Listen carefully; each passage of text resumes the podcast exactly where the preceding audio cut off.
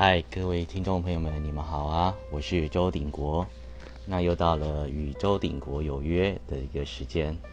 那我今天的话，主要是分享是我如何开始写妖怪故事。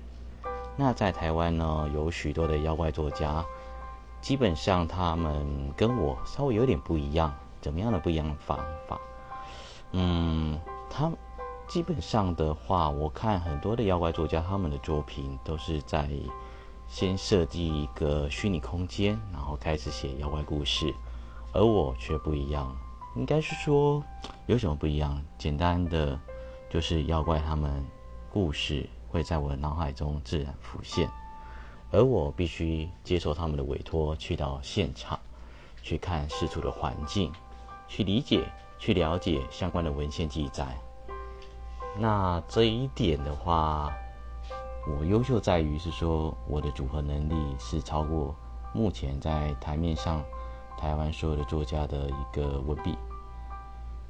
基本上，我的作品跟地景是完全结结合在一起的，所以就算千百年之后，他们也会深深扎根于当地，变成一个当地的历史建筑的一个传说故事。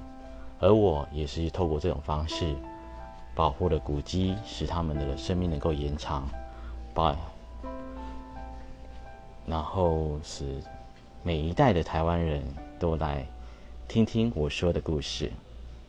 那么夜深了，所以我也该睡了，晚安哦，不要太晚睡。对我是大文豪周鼎国，很高兴在这个晚上跟大家分享我的所知所见所闻的妖怪故事。